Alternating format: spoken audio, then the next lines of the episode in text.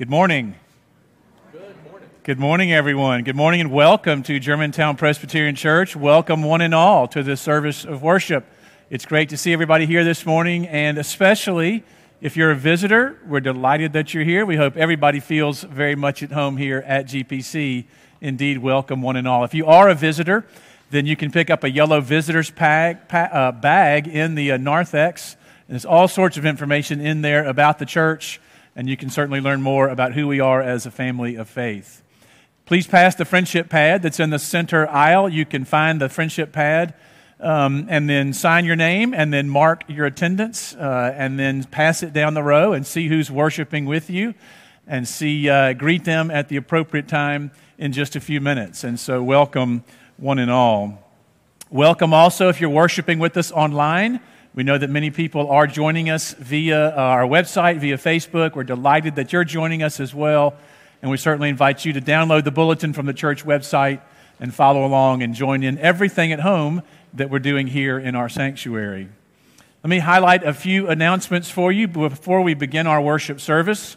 Um, one is to remind you about evening worship this evening at 6 o'clock in Warren Hall. Come and bookend the day in worship with worship here in the morning and then another special service uh, this evening at 6 p.m. Uh, this um, won't affect us as much now, except I think some of the sign up sheets that were in the Activities Center lobby may now be uh, outside of Warren Hall because there's no heat over there.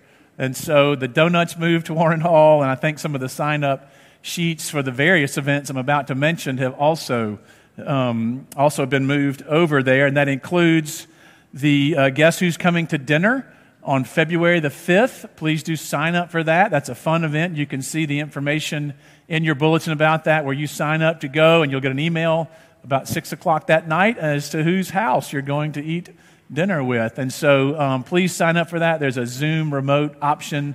Sign up for Guess Who's Coming to Dinner.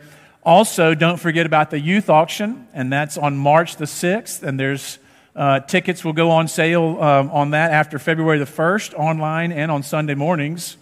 And we're still looking for donations of new and like new, gently used items that can be part of our youth auction. It's a, such a fun event, it's a great fundraiser, and uh, I just encourage you to see the announcement that's in the bulletin. There are more details about Guess Who's Coming to Dinner as well as the youth auction in the bulletin. Also, more information about our new and improved Parents' Night Out that will be at the end of this month for the first time in quite some time. Uh, GPC Connect, you can see an announcement about that and uh, all kinds of fun stuff going on on that Friday night for children and for their parents. A few more announcements. One is a reminder of the annual meeting of the congregation that will take place next Sunday after the 11 o'clock worship service. We'll hear a report from the nominating committee and the nominating committee has the names of those who will be nominated to serve as uh, deacons and elders uh, and the future nominating committee. Those names are there in your bulletin. You can see those.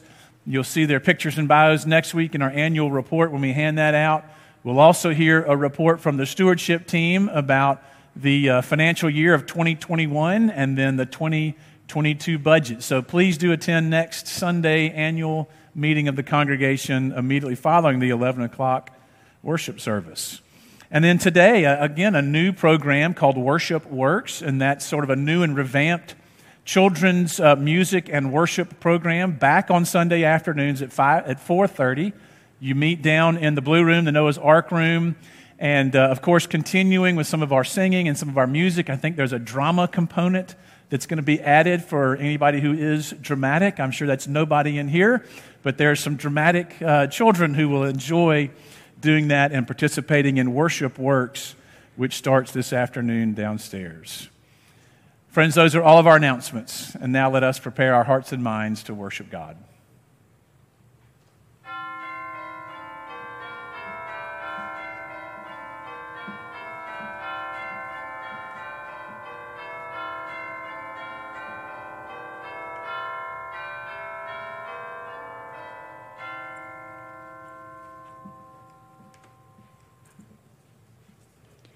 God calls us to rejoice as we worship.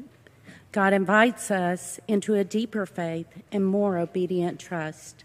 Please stand and join me in our call to worship.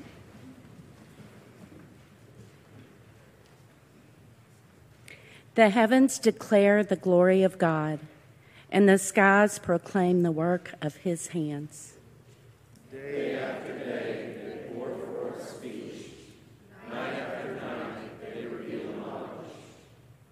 The law of the Lord is perfect, refreshing the soul.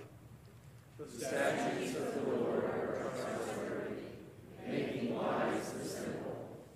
The fear of the Lord is pure enduring forever.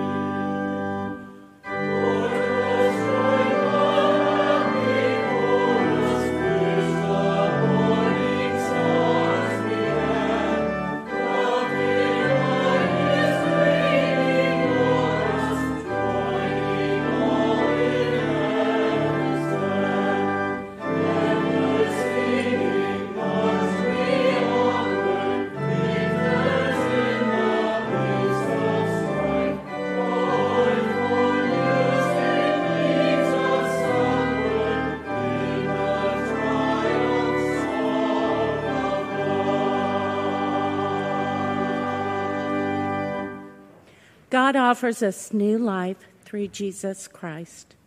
Through Christ, we have forgiveness and love. Let us confess our sin and pray for God's mercy.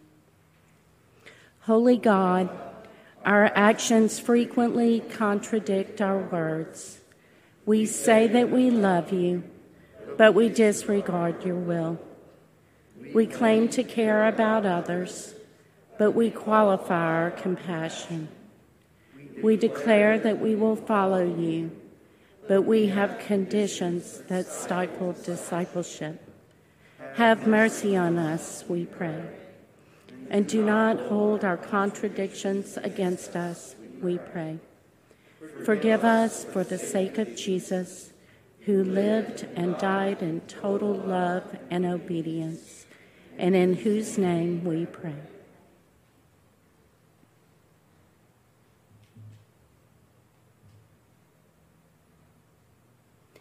We pray in the name of Jesus Christ. In the name of Jesus Christ, we are forgiven. God has mercy on us and forgives our sins and no longer holds them against us. Let us rejoice in God's goodness.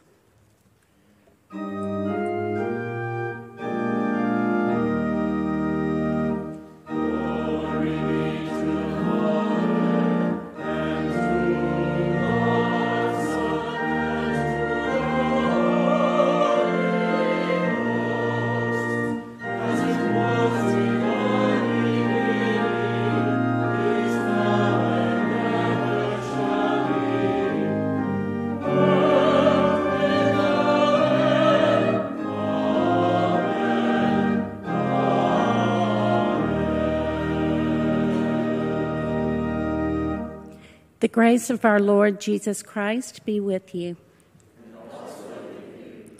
And as our children come forward, I invite you to greet one another with the peace of Christ.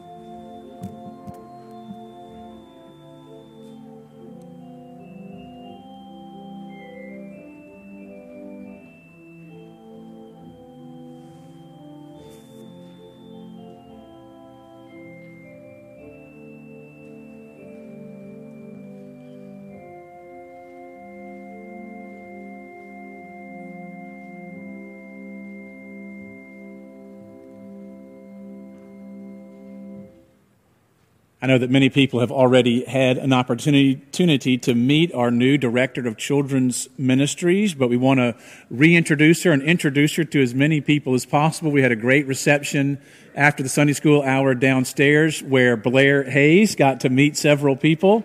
And we want to reintroduce her to everyone. Blair comes to us um, as a native Memphian and as a Memphis Tigers alum, and she's had great experience working in churches with children and youth uh, around this area for a number of years. And so we are delighted to have Blair Hayes with us as our new director of children's ministries. And we want you to have a chance to meet her as well. So she's going to stick around after this service and she'll be right up here up front. And you can come greet her and uh, offer your prayers and support.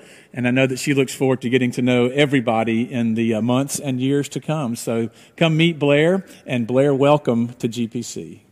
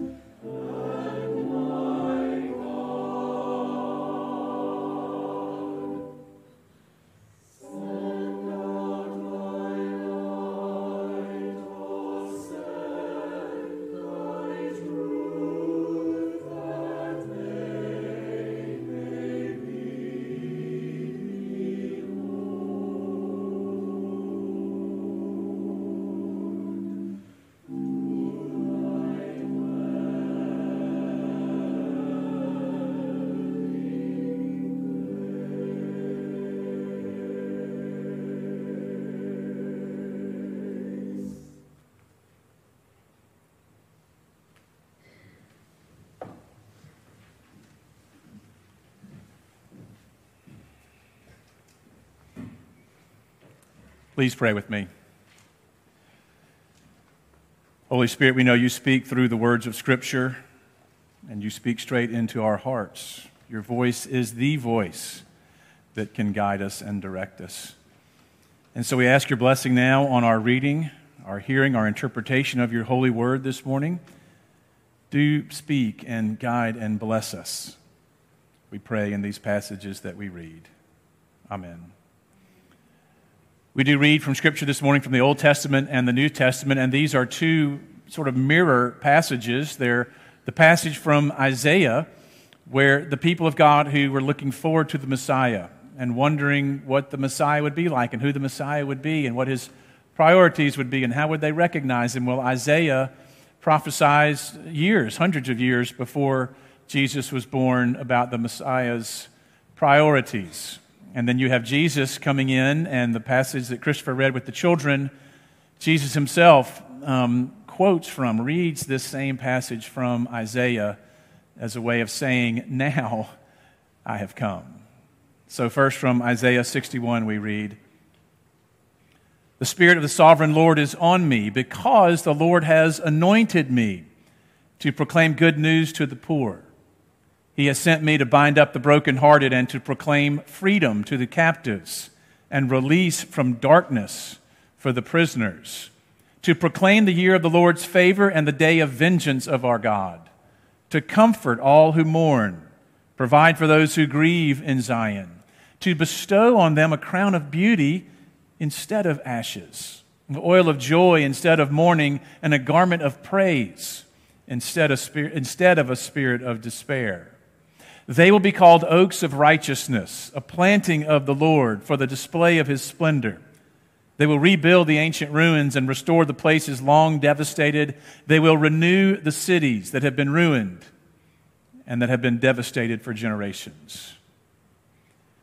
And then in the New Testament, we read from Luke 4 this scene where Jesus goes back to his home synagogue where people would have recognized him, where they would have known him. Luke 4, starting in verse 14. Jesus returned to Galilee in the power of the Spirit, and news about him spread throughout the whole countryside. He was teaching in their synagogues, and everyone praised him. And then he went to Nazareth, where he had been brought up. And on the Sabbath day, he went into the synagogue, as was his custom, and he stood up to read. And the scroll of the prophet Isaiah was handed to him. Unrolling it, he found the place where it is written, The Spirit of the Lord is on me, because he has anointed me to proclaim good news to the poor. He has sent me to proclaim freedom for prisoners and recovery of sight to the blind, to set the oppressed free, and to proclaim the year of the Lord's favor. And then he rolled up the scroll, gave it back to the attendant, and sat down. And the eyes of everyone in the synagogue were fastened on him. He began to teach them by saying, Today, this scripture has been fulfilled in your hearing. Amen. This is the word of the Lord. This is the beginning, the very beginning of Jesus' ministry. And right from the start here, we notice that he will define exactly who he is, and he will name what his priorities are. You might remember that just before this, Jesus was baptized by John in the Jordan River at the end of chapter 3. And then in chapter 4, just before this passage, he's out in the wilderness and he is preparing himself for his ministry. He is fasting, he is praying, he is overcoming the temptations of the devil. He's preparing everything for this exact moment where he will go through a kind of public switch, a change he, he's known in his hometown of Nazareth. They would have known his family, known his cousins. He was worshiping in this synagogue for the first 30 years or so of his life. But he will undergo a public transformation with what happens at this time and at this reading. It's really a very powerful moment, and I want to just jump right into some of the details of this account from Luke. And he provides, Luke does in this account through Jesus' words and then some of the details that um, Luke provides for us that remind us of who Jesus is and exactly what his ministry is all about. The first thing that Luke tells us, he reminds us that Jesus' ministry from the very beginning is filled. It is just, it's just saturated, surrounded by the Holy Spirit. In the power of the Spirit, Luke says, Jesus returned to Galilee. Again, a few weeks before this, he was at his baptism, and the Holy Spirit descended upon him in the form of a dove, and he heard God's affirmation, and now he is returning, returning back to Galilee in the power of the Spirit. Now, it's really interesting. The word power there is this Greek word dunamis, and it has several fascinating connotations. It's from the word dunamis, the Greek word from which we get our word dynamic. So Luke is telling us that now Jesus has a type of dynamic power all around him and in him and all about him that he did not have before. He has a dynamic power after his baptism that he didn't have prior to it. This dynamism, this dynamic power, on the one hand, that means to perform miracles. So, dunamis is one of the words for miracles in the New Testament, that Jesus now in the power of the Spirit, has the ability to perform miracles, these great healings that we read about, for example, the feeding of the 5,000, this dynamic power over nature, over people's lives. Dunamis is also um, another word that has a moral aspect to it. That if someone has dunamis, the power of the Spirit, they have special insight into God's will. And what God desires for human beings. So you'll see, for example, in the Old Testament, the Spirit of the Lord comes upon people like the prophets, and that God gives them special insight into God's will for, for the people, for humanity. And they speak, they breathe out, they speak God's will in the power of the Spirit. There's a really great scene when uh, Saul is being anointed as king. And Samuel pours oil over Saul's head. And then he says this He says, The Spirit of the Lord will come upon you powerfully. Dunamis will come upon you powerfully, and you will prophesy, and you will be changed into a different person. When the Spirit of the Lord comes upon a person, they are changed. So it's interesting. We use this word in our worship every week, this word dunamis. We pray about this power of God, this power of Christ, this power in the Spirit every single week. It's printed in our bulletin every week when we pray for thine. Yours is the kingdom and the power, the dunamis. That's the English derivative of that, that we are naming that God has this dynamic power to change lives and to give wisdom and clarity and insight, and that God has power over nature and power over us dunamis. Jesus is filled with the power. He's got the Holy Spirit all around him. And he's going to claim this for himself when he reads from Isaiah 61. He's going to begin his ministry by going into the synagogue and saying, All right, you want to know who I am? You, know, you want to know what my priorities are? You want to know what the Messiah will be like? Well, let me tell you. And he starts to read from chapter 61. He claims this dynamic power as his own. He unrolls from the Spirit, from the, the, the roll of Isaiah. He says this The Spirit of the Lord is upon me, because the Spirit is sending me.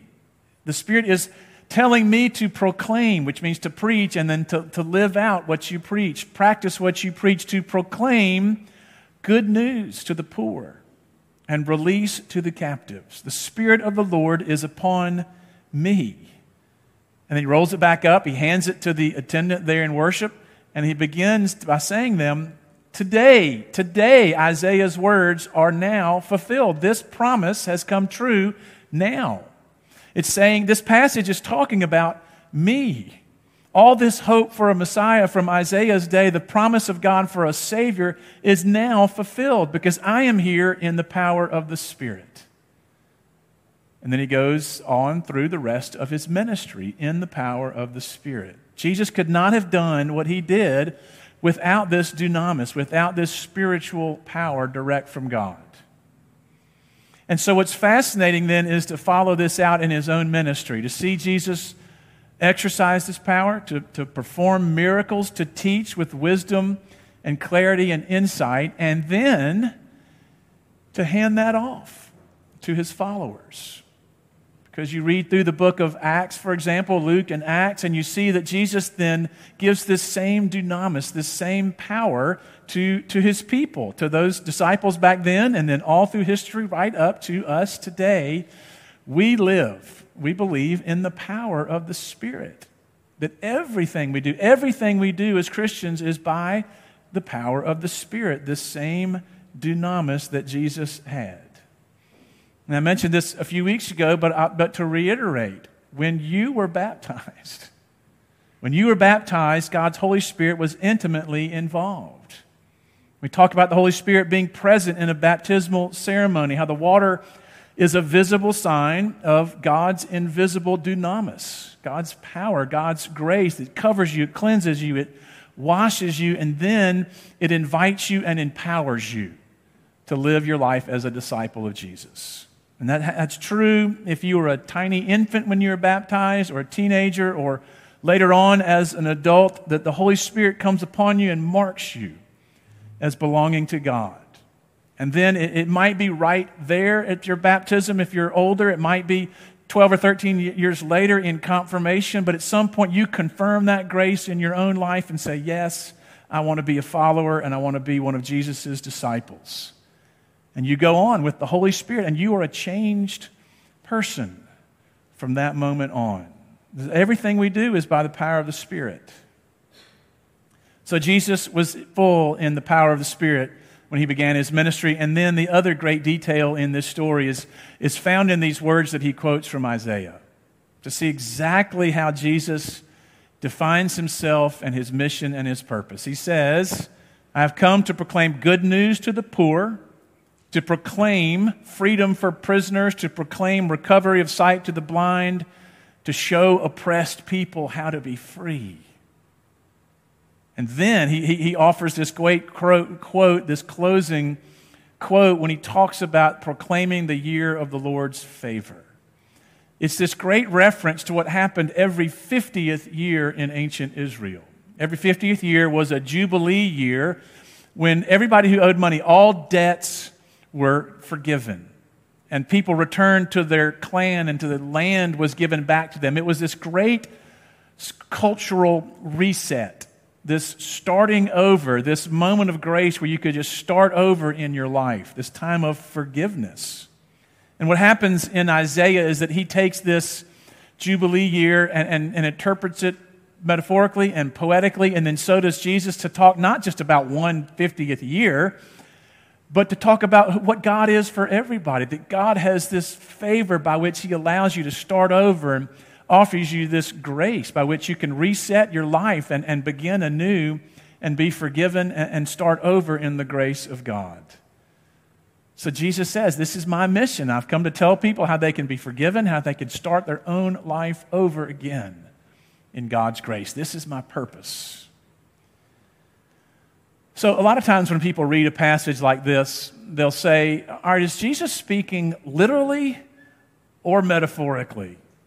Is he talking about preaching good news to people who literally are living in poverty, who are poor, or people who are spiritually poor? They may have all the resources in the world, but they're spiritually bankrupt. Is he talking about preaching freedom to prisoners in jail or people who were sort of jailed in a life that's trapped them in some kind of life or a way beyond their control, some power external to them? Is he talking about freedom, recovery of sight to people who are literally blind or people who are spiritually blind and, and, and just don't know how lost they are in their lives? So, to answer this question, you look at Jesus' ministry. And you see the answer to this literal versus metaphorical question that Jesus answers in his ministry with a yes to both. It's a yes to both because he ministers to people who are financially poor. And poor people flocked to Jesus because he was giving them a message of hope. He's saying, You are not cursed in your poverty. Know that God loves you even as you scrape by, scrape by day after day. God will provide for you. Trust in the Lord. And then he ministers to people who are very financially well off, like Zacchaeus or the rich man, and says, You're financially well off, you have all these assets, and yet, and yet you're still lacking so much. It's literal and it's metaphorical. It's, it's literal when Jesus heals people of their blindness, heals miraculously that physical lack of sight. But then he always goes on after that to say that that healing is really a prelude to the healing of your spiritual blindness as well. So it's always both literal and metaphorical. And I think about this for us then. What does this mean? If, if Jesus hands off this ministry, this power of the Spirit to his followers, then what does that mean for us? It meant for the early church, of course, that they continued in all of these ways. They ministered to the, the literal poor, the financial poor, the first ministry, the first mission of the church was an outreach feeding ministry to hungry widows who didn't have enough money to buy food for themselves. And then you see about what happens with the church as it moves forward in history. The church cares so much about people's physical bodies and when they ail.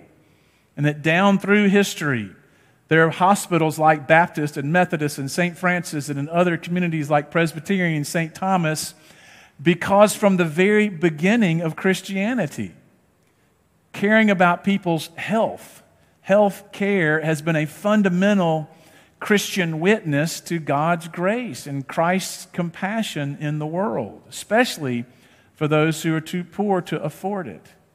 And then you think about, you think about opening up people's minds and the prisons and freeing them. Think about Jesus as a teacher and how he taught people and they suddenly had sight, that they could see themselves or see the world in a new way. That he would proclaim freedom through teaching them. They could learn and grow intellectually. And so in antiquity, all through medieval times, the first universities were started by churches in order to help people be educated and then help have better lives and understand themselves and the world and creation and God more and more. All of this was done by Jesus and his followers ministry to the poor, caring about their health, enlightening the mind that God created in all of us, all of it done by the power of the Holy Spirit. And that power, that dunamis, has been handed off to us.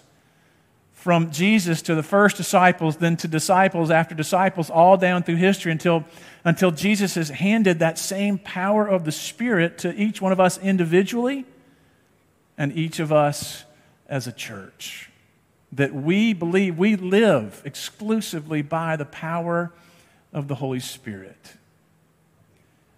Thinking about this a lot this week, and as I always think about the pandemic and what it means for our church, and how can we shift and change and adapt to it and then overcome it. One of the things that we lament about the pandemic, and it's really the worst, one of the worst of all, has been this hiatus of so many of our church's ministries to the community, especially to those who are poor or those who need help with education. I mean, that's a sweet spot of mission, always has been for us as a church. I mean, we used to have, because I saw them, we used to have an army of volunteers walking into Oak Forest School a mile down the street here to teach kids every week, second graders, how to read and how to learn better. And, and we used to have at least that many going into to Binghampton Christian Academy on a regular basis to be with those kids in that class that we have adopted there. We had people at MAM all the time um, going and, and, and working and tutoring. We had people of all ages working in our homeless ministry room in the inn twice a month. And then COVID hit, and, and not everything stopped but just about everything stopped with all of these ministries by which we witness to Christ's love in the world. They just stopped. Here's why it's so devastating because it removed most of us and it sort of removed our church from ever being around or interacting with or knowing or caring in a face to face way people who are poor, who live in poverty and I know that I can become so insulated in my relatively comfortable life and world, and maybe you can also. That we know we might circulate around people who are poor when we're out shopping some, but we don't really know them. And if you live in the village or Kirby Pines, most of the workers helping you every day are hourly employees on the lower end of the scale, and, and you're kind to them and they're courteous to you but you don't know much about their real lives and their families and their pains and problems. We get, all of us, including me, we get always caught up in the philosophical and political arguments about why people are poor and what should or should not be done about it by the government, and we just get lost in the politics and we are removed from being around people who are in poverty. And the pandemic shut down so many of those relationships that we had developed. I mean, I can remember, I can remember seeing church members sitting side by side with a homeless guest at Room in the Inn and just talking or even laughing and trying to share some things in their lives that they had in common. Our tutors, our mentors knew all of their children by name and they would love on them in person and then pray for them all through the rest of the week until they could see them again. And then we lost that. But it's time to reset. It is time to, to renew ourselves as individuals and as a congregation, to renew ourselves and remember that we live by the power of the Holy Spirit. We have the power of the Spirit within us and around us individually and as a congregation, which means that we're going to go back and start joining in again in depth with Jesus in his ministry, not just to the poor in a condescending way, but with the poor, side by side in all of these programs that we have ministry to those who are blind, those who are imprisoned, whether it's literal or metaphorical, sometimes a little bit of both. We also have to remember this Jesus always lived his life uh, in a risk, under some threat of some risk, always, every day. So that for us to get back into the good practice of service, of being with those who are poor or oppressed or who are blind, it might mean that you have to take some kind of risk. It might mean that you go to a part of town that you're not accustomed to going to and putting yourself in a little bit of risk there. It might mean that you have to risk catching COVID, which we've been told not to do at all over the last two years. You're going to have to put yourself in some kind of risk in order to follow Jesus and truly be part of his ministry. But you do it. We do it under the power of the Spirit. We go out to proclaim and demonstrate the good news to everybody the poor, the captives, the blind. So, our missions team has plugged into the four goals connecting, growing, caring, sharing, plugged into this caring goal to set a goal for us of getting 20% of our membership back into our caring agencies and ministries around this community. So we have 750 members, so that's 150 people. This year we need to, to plug back into our ministries to the poor, the blind, and the imprisoned. We just can't be isolated anymore from these ministries or from these relationships and being around the people by which Jesus defined himself, literal or metaphorical. We do this because the Spirit of the Lord is upon us. The Spirit of the Lord is upon you. The Spirit of the Lord came upon you in your baptism and called you to a different way of life, a way of serving and following just as Jesus did, and then He hands it off to you. The Spirit of the Lord is upon us as a congregation, as a church, to be back into these ministries, to proclaim freedom, to proclaim release from powers beyond people's control, the Spirit of the Lord is upon us to talk about the wideness of God's mercy and the abundance of God's grace for anybody who wants to start over in life. The Spirit of the Lord is upon you, and the Spirit of the Lord is upon me. Thanks be to God. Amen.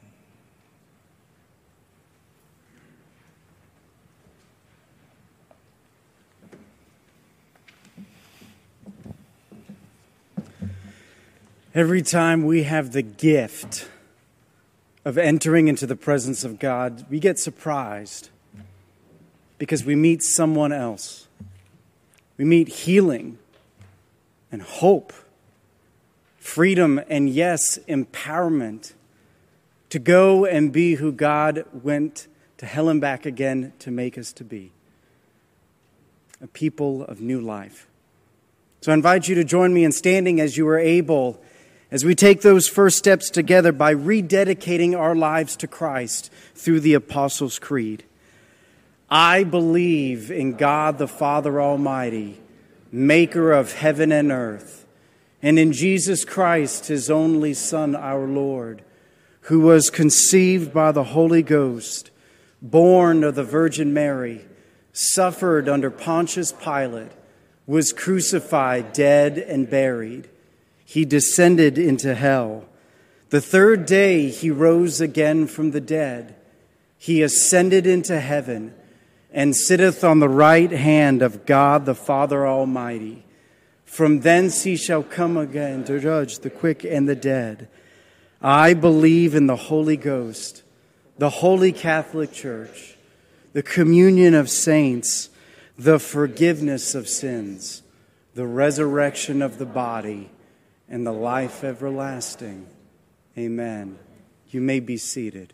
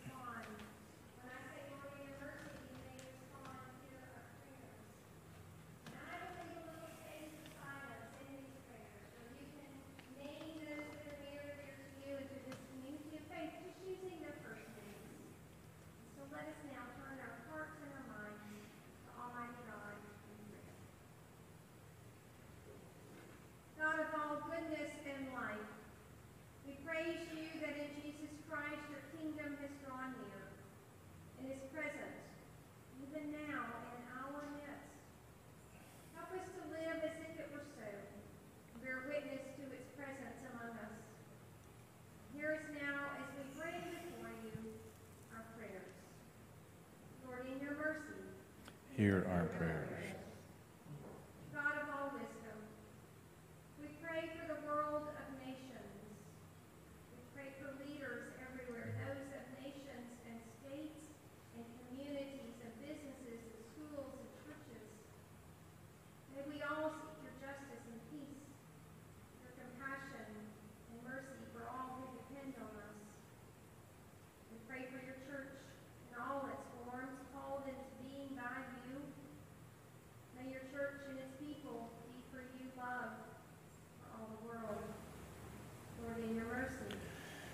Hear our prayers. Loving God, we pray for the global community that continues to suffer under this pandemic. And we pray for medical professionals who are simply exhausted and yet so committed to the safety and well-being of everyone in need of their care. Grant each one continued strength and endurance as they face the uncertainties May we be among the helpers, those who do all we can to keep one another safe from this virus. By heeding recommendations. Lord, in your mercy, hear our prayer. Helping God, we pray for those enduring snow and ice storms across this land, and particularly those in need of warm shelter a cool drink of water, and a warm meal. Embrace and bless each one with your calm and your comfort and send relief, we pray.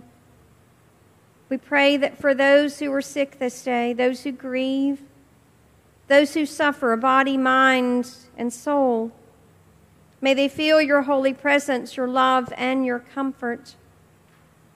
And we pray for those who are especially near and dear to our hearts, and we name them before you now.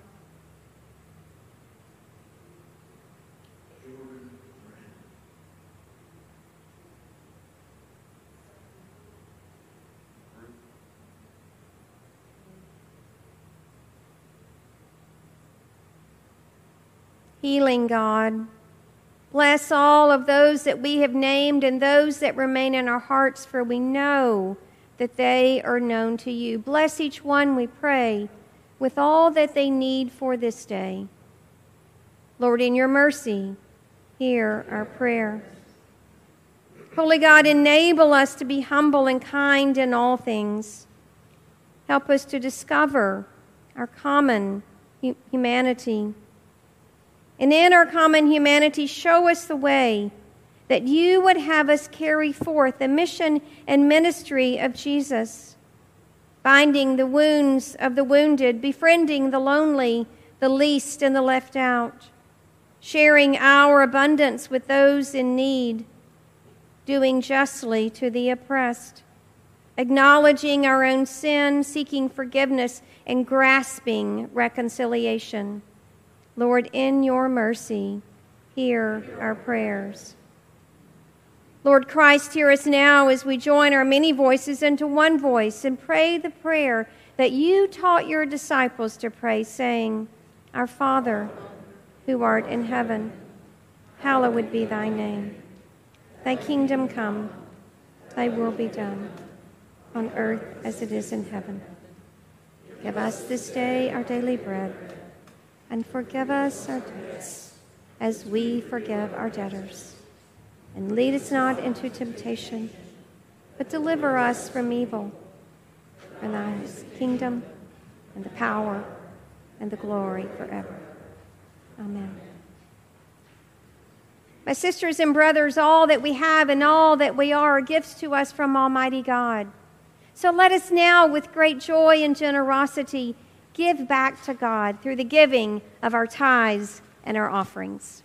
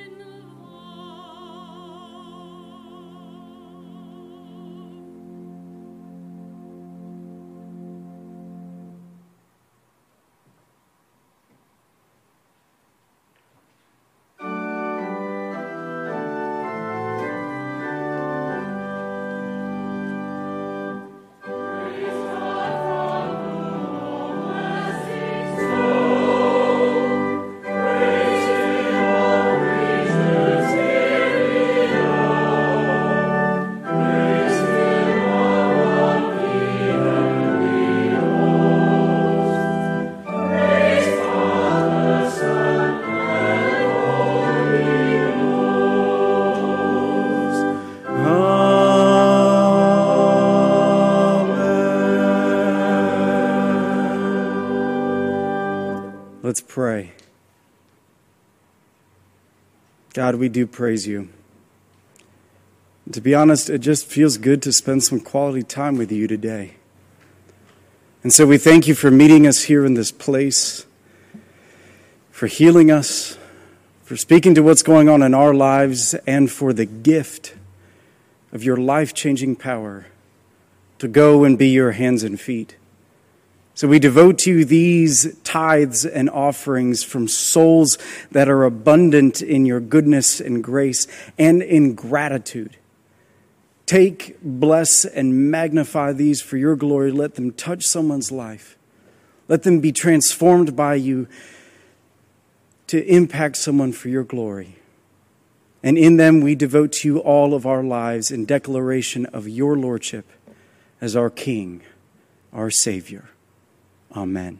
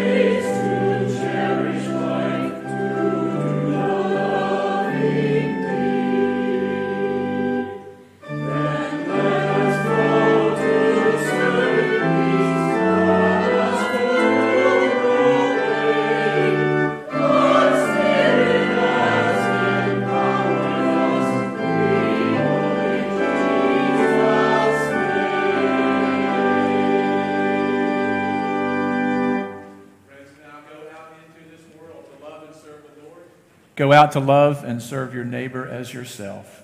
And friends, may the Lord bless you and keep you. The Lord make his face to shine upon you and be gracious unto you. The Lord lift up his countenance upon you and give you peace, now and forever. Amen.